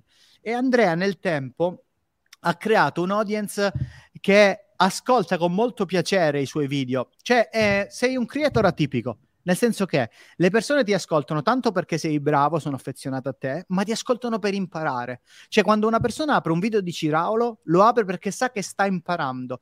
Questo è un aspetto determinante perché va a determinare la quantità di video che le persone sono disposte a seguirti. Tu hai dei tempi sui tuoi video alti di permanenza, anche se, per esempio, non fai un grande montaggio, cioè hai fatto in passato grandi montaggi, fai dei montaggi però tu non hai il ritmo serrato, tu hai il ritmo, ti spiego le cose, te le devo spiegare bene. Ma le persone sono talmente tanto attaccate al tuo tipo di modo di fare le cose, non tanto al eh, è un tutorial, è il modo Ciraulo, è il metodo Ciraulo che lo guardano così tanto che ti premiano sempre. Questa è, è una roba che gli altri non capiscono. Gli altri dicono Ciraulo è primo, è un po' come Ranzulla, succede come Ranzulla. Ciraulo è primo su YouTube con questo video, allora lo copio, faccio un video più lungo di lui e lo supero. E invece no, e invece questo non accade. E, e questa è un'essenza, secondo me, della complimenti, perché io sono estasiato nel vedere i tuoi risultati. Grazie, grazie. Guarda, io credo che il segreto sia davvero un segreto di Pulcinella, nel senso che uh, nel momento in cui tu lavori su una piattaforma, devi fare, se vuoi lavorare in partnership con quella piattaforma, devi fare l'interesse della piattaforma. Ed evidentemente YouTube, che ha tantissimi interessi in tantissimi frangenti, nell'ambito diciamo educativo, informativo, ha interesse affinché le persone um, chiudano il video con una sensazione di soddisfazione dopo averlo chiuso e tendenzialmente quello che io provo a fare e probabilmente in diversi frangenti mi riesce è questo, cioè sostanzialmente fare in modo che le persone nel momento in cui stanno cercando Photoshop si guardano quel video e sentono di padroneggiare Photoshop e questa cosa qua alla fine viene premiata.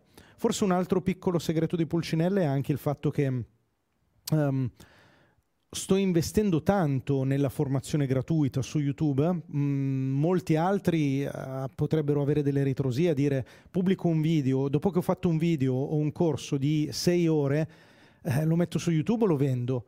Beh, magari alcuni ragionano più nell'ottica della vendita. Um, io ho la sensazione che per come sono fatto io, magari co- con interessi abbastanza vari, con um, con, con, la voglia di, di, imparare tante cose e magari anche molto differenziate tra di loro, io penso che alla lunga mh, questa, questa strategia pagherà, insomma. Secondo me in realtà è stato Ciralo che ha creato YouTube, ma nessuno lo sa. Magari. Beh, è un po' come i Sansoni si stanno per collegare, così poi gli facciamo due o tre domande e chiudiamo. E, è un po' come succede con Aranzulla. Cioè, Aranzulla, ho detto prima, Aranzulla, molti pensano che è primo perché ripete le parole tante volte nel testo. Mm. In realtà non capiscono che Aranzulla eh, con un articolo copre tanti intenti, ovvero che se tu cerchi come cambiare lo sfondo dello smartphone, lui ti fa come cambiare lo sfondo per Android, Android 10, Android 12, iPhone e non ha gli articoli singoli. Quell'unico articolo che è un po' quello che succede con te con i video che sono ben argomentati hanno tutto quanto dentro, rispondendo più intenti nel lungo periodo. Ranzulla ha preso tutto, la gente lo guarda e dice: Vabbè, ma Ranzulla è primo perché ri- ripete la chiave e fanno lo stesso errore con YouTube. Non si rendono conto che YouTube è un, o- un sistema di intrattenimento, un audience, è la TV del mondo e le persone sono lì per questo. E sai chi è, sai chi è tra gli youtuber, che poi non sono solo youtuber perché eh, ovviamente loro fanno di tutto e tra l'altro sono finiti anche a striscia e quindi è qualcosa, insomma, un orgoglio per tutti quanti quelli che lavorano su internet vedere una roba così tanto autorevole che finisce lì. I Sansoni, benvenuti. Eccoci, ciao Buon Giorgio. Pomeriggio. Ciao Giorgio. Ciao, ciao, ma ciao ragazzi. Bella questa presentazione, grazie. Sei, sei, troppo gentile, Giorgio. Troppo no, gentile. no, Fabrizio, no, non sono gentile, sono onesto. Ti saluto anche te, saluto anche Federico. Avete fatto qualcosa di importante per noi che lavoriamo su internet da tanto tempo. Vedere progetti nati in un ambiente sociale e finire in TV non perché eh, sai, ti chiamano perché devi coprire la cosa, fai quella robetta lì e ottieni visibilità, ma perché c'è un progetto dietro è una soddisfazione immensa per tutti. Quindi grazie perché ci rappresentate in qualche modo, quindi siamo con voi. Nonna, nostra nonna felicissima e siamo in televisione, finalmente ha capito che lavoro facciamo.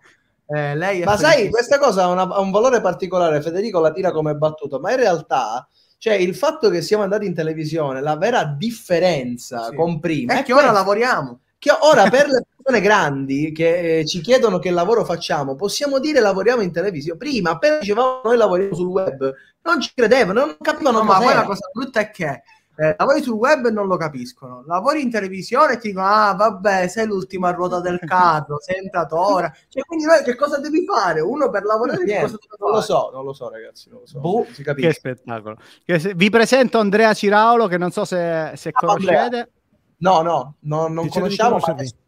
Eh no, perché non, non, fa televisione, quindi non... Eh, non c'è, eh. televisione, televisione, anche nostra vabbè. nonna conoscerebbe Andrea, ecco.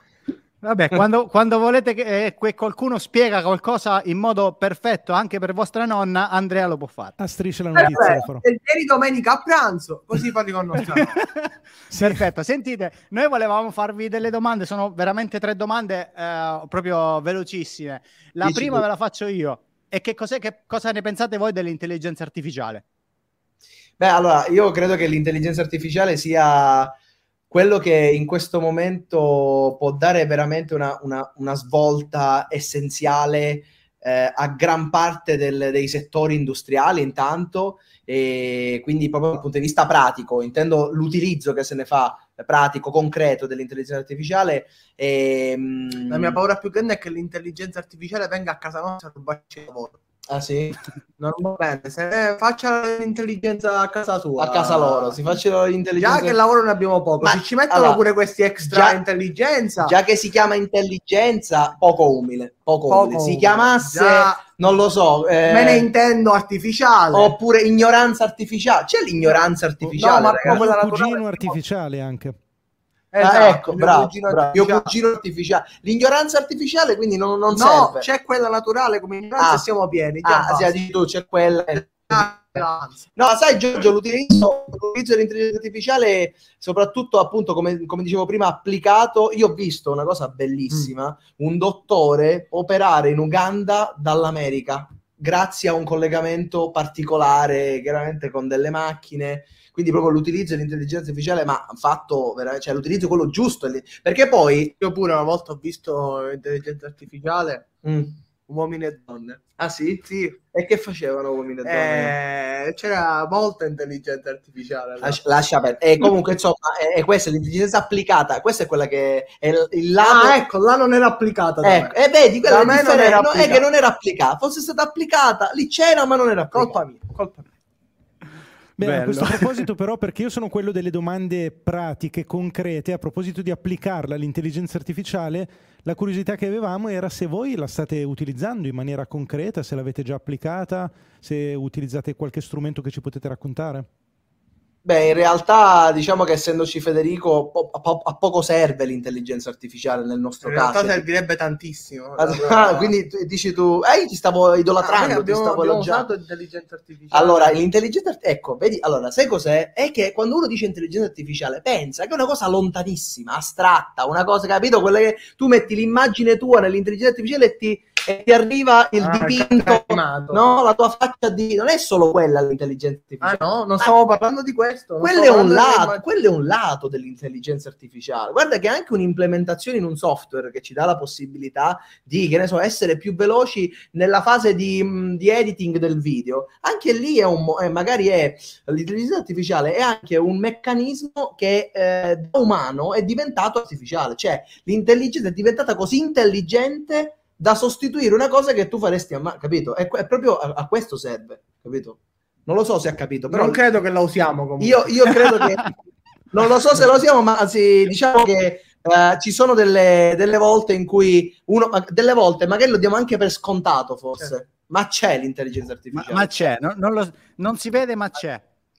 Sì. Sentite, io, io ho un'ultima domanda, eh, visto se ne sta parlando tanto dell'intelligenza artificiale, oggi ne abbiamo parlato per i content creator e poi ogni volta che vediamo gli esempi a noi ci resta la domanda, ma di questa cosa io che me ne faccio nel mio lavoro di content creator? Quindi eh, la, la domanda che vorrei farvi è, ma c'è qualcosa secondo voi che potrebbe davvero migliorare eh, il lavoro di content creator, che l'intelligenza artificiale potrebbe aiutare a migliorare il lavoro di content creator o no? Ma guarda, per esempio, ehm, la, la proiezione basata su dei calcoli di quello che... mm, Magari uno studio insights, un... eh, Sì, sì, magari ecco, di- le- tu- tutto quello che riguarda le proiezioni, secondo me, i creator può servire perché i creator vivono di. Sì, mm, perché alla fine a livello di creazione di contenuti, cioè io non mi posso dimenticare una volta abbiamo seguito un, un corso dove faceva vedere un robot che sapeva raccogliere una pallina, sapeva saltare e non mi ricordo adesso chi era, era americano, spiegava che comunque un robot non lo puoi fare ridere, cioè nel senso se una persona cade il robot lo aiu- l'aiuta, non ride, invece noi se vediamo una persona cadere probabilmente un essere umano gli viene da ridere, quindi magari la I nella creazione di un contenuto che possa far ridere la gente non lo vedo tantissimo a fuoco, magari chissà un giorno la matematica, la legge del 3 nella scrittura comica, la matematica nella scrittura e chi lo sa. Anche quello lì sarebbe un esempio di Però magari intelligenza artificiale montaggio, nel- però anche il montaggio ha un'anima, un... Sì, in realtà che l'animo umano, non lo so, eh, siamo al limite di Io Robot, capito? Sì. Di- da- c'è Will Smith qua e pronto quindi... a schiaffeggiare. No, siamo, Ah. siamo in, un, in un equilibrio sopra la follia, perché da una parte c'è sicuramente tutto quello Magari che... una cosa appunto come dicevi, proiezioni, insights, dati, un creator potrebbe essere aiutato anche pubblicità. Eh, Ti ricordi quando prima, vi ricordate quando prima aprivi la pagina Facebook e potevi invitare le persone a mettere mi piace alla tua pagina Facebook, che mentre erano tutti al gabinetto era il passatempo migliore. Sì, però era-. Magari un'intelligenza artificiale che invita la persona che fa questa un'azione di pubblicità mirata in base ai contenuti che crei, no? Che cazzo di... studia- Eh, beh, vabbè, allora... eh, No, eh, ti ho fatto la domanda e mi sembrava giusto rispondere. Sì, che ma stai sparando così. una cagata, hai partito bene, sei arrivato alla cagata. Allora, cagata mentre cagavo non è quello, l'intelligenza mettere- artificiale non è quello. No. È- vedi, vedi che non vedi, delle- giustamente, vedi, questa, questo racconta anche la distanza L'ignoranza artificiale. fra l'ignoranza e l'intelligenza artificiale. Uno le cose deve Avete capire. intelligenza artificiale per me? Chiedo per me. Chiedo per un amico. Fabrizio, Federico, io vi vedo pronti per il VMF per questo tema. Eh, vediamo-. Belli carichi, belli carichi. non vediamo l'ora. Va bene, allora vi lasciamo andare, vi diamo appuntamento al VMF e vi aspettiamo su tutti i canali e anche su Striscia. Ok, Ciao, ciao Giorgio, Giorgio, ciao, ciao Andrea. Grazie, complimenti. Ciao, grazie, ciao. Va bene, Andrea, direi che abbiamo chiuso al meglio questa, questa live dedicata all'AI per i content creator. Quindi direi che ci possiamo salutare, possiamo salutare le persone che sono rimaste collegate con noi. Eh, Andrea lo trovate sul suo canale Andrea Ciraulo, basta che lo cercate su YouTube e anche su Telegram. E con noi ci vediamo al VMF e sicuramente il prossimo lunedì alle 16 avremo una live, è già schedulata, la trovate sui canali, andate nella scheda live con Enrico Altavilla per la classificazione delle query con l'AI. Andrea, grazie mille per essere stato con noi, un'ora e 40 del tuo tempo, ti vogliamo bene. Un piacere, io ne voglio voi. Grazie. Ciao!